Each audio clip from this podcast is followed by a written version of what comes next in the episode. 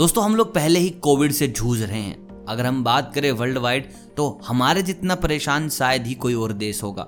Covid के बाद black fungus white fungus yellow fungus फिर डेल्टा आया।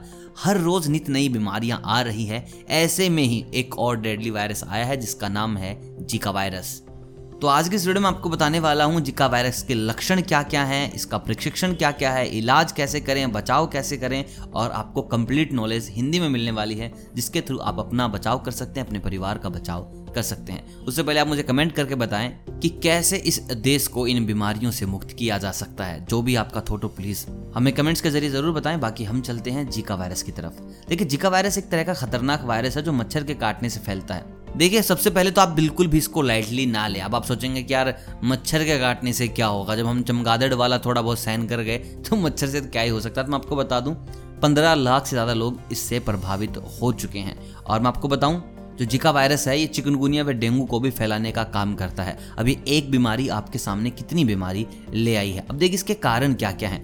जिका वायरस का कारण गर्भवती महिलाओं को अधिक होता है। ये बहुत ही खतरनाक है। जिका वायरस गर्भवती महिलाओं के गर्भ में पल रहे बच्चों को बहुत ज़्यादा प्रभावित करता है। अगर एक बार जिका वायरस ऐसे प्रभावित करने लग गया तो समझ लीजिए बच्चे का विकास पेट के अंदर नहीं होगा, गर्भ के अंदर नहीं होगा। क्योंकि जो बच्चों का जो माइंड होता है, मस्तिष्क होता है, बहुत छोटा होता है, और इस वायरस के बाद वो ठीक से काम नहीं कर पाता। दोस्तों, जितनी भी गर्भवती महिलाएँ हैं थोड़ा सा अपना ध्यान दीजिए। जिस भी इलाके में, घर के जिस भी कोने में मच्छर है, वहाँ प्लीज़ ना जाएँ और ऐसे कारण भी ना बनाएँ जिससे कि घर में मच्छर हो। यानी कि साफ़ सफ़ाई रखें, घर में बिल्कुल भी गंदगी ना आने दे, घर की छत है, वो बिल्कुल साफ़ रखें, पुरानी प्लास्टिक, कबाड़ का सामान घर में ना रखें, जितना हो सके घर के अंदर रहें और आयुर्वेद कहता है कि अगर आप नीम के पत्तों की धुनी लेते हैं तो मच्छर घर में नहीं आते तो आप इस तरीके के उपचार भी फॉलो कर सकते हैं। अब दोस्तों, बात करते हैं कि इसके लक्षण क्या है? आखिर जीका वायरस कैसे फैल रहा है?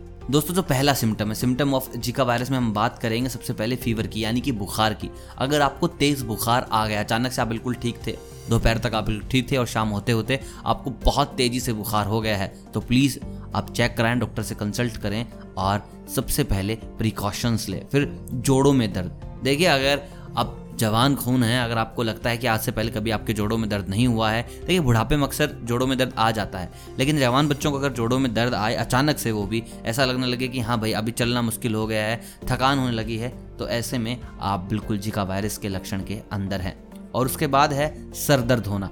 देख लीजिए, अगर आप नॉर्मली सर दर्द के चपेट में नहीं आते, यानी कि सर दर्द आपको ज़्यादा परेशान नहीं करता है तो इस बार आप थोड़ा सा संभल के काम कीजिए। दोस्तों, साथ ही साथ आपको जीका वायरस के प्रशिक्षण का भी बता देता हूँ, यानी कि डायग्नोज ऑफ़ जीका वायरस। सबसे पहले तो आपकी ट्रैवलिंग के बारे में पूछा जाएगा कि भाई कहाँ कहाँ आपने ट्रैवल किया है कौन कौन से देश में गए हैं, और यौन संबंध बनाए हैं कि नहीं बनाए हैं, क्योंकि वहीं से पता चलता है। फिर आपके डेंगू और चिकनगुनिया का टेस्ट किया जाता है।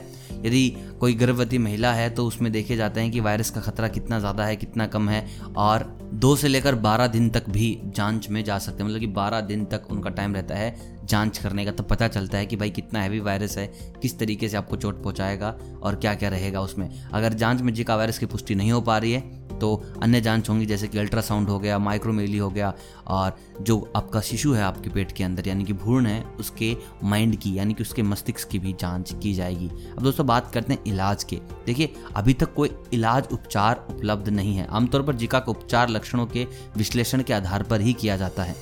इसका उपचार बस डॉक्टर मैक्सिमम यही बताएँगे कि आप ज़्यादा से ज़्यादा आराम करें, पानी पिए, जितना हो सके पानी पिए।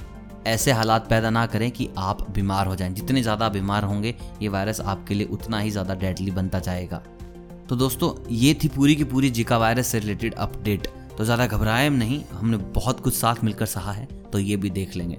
अगर आप घबराते हैं तो आप ज़्यादा बीमार हो जाएँगे। अपना आप पूरा पूरा ख्याल रखें, घर में साफ़ सफ़ाई रखें, मच्छरों को ना आने दें और कोविड के भी पूरे पूरे प्रिकॉशंस लेते रहिए।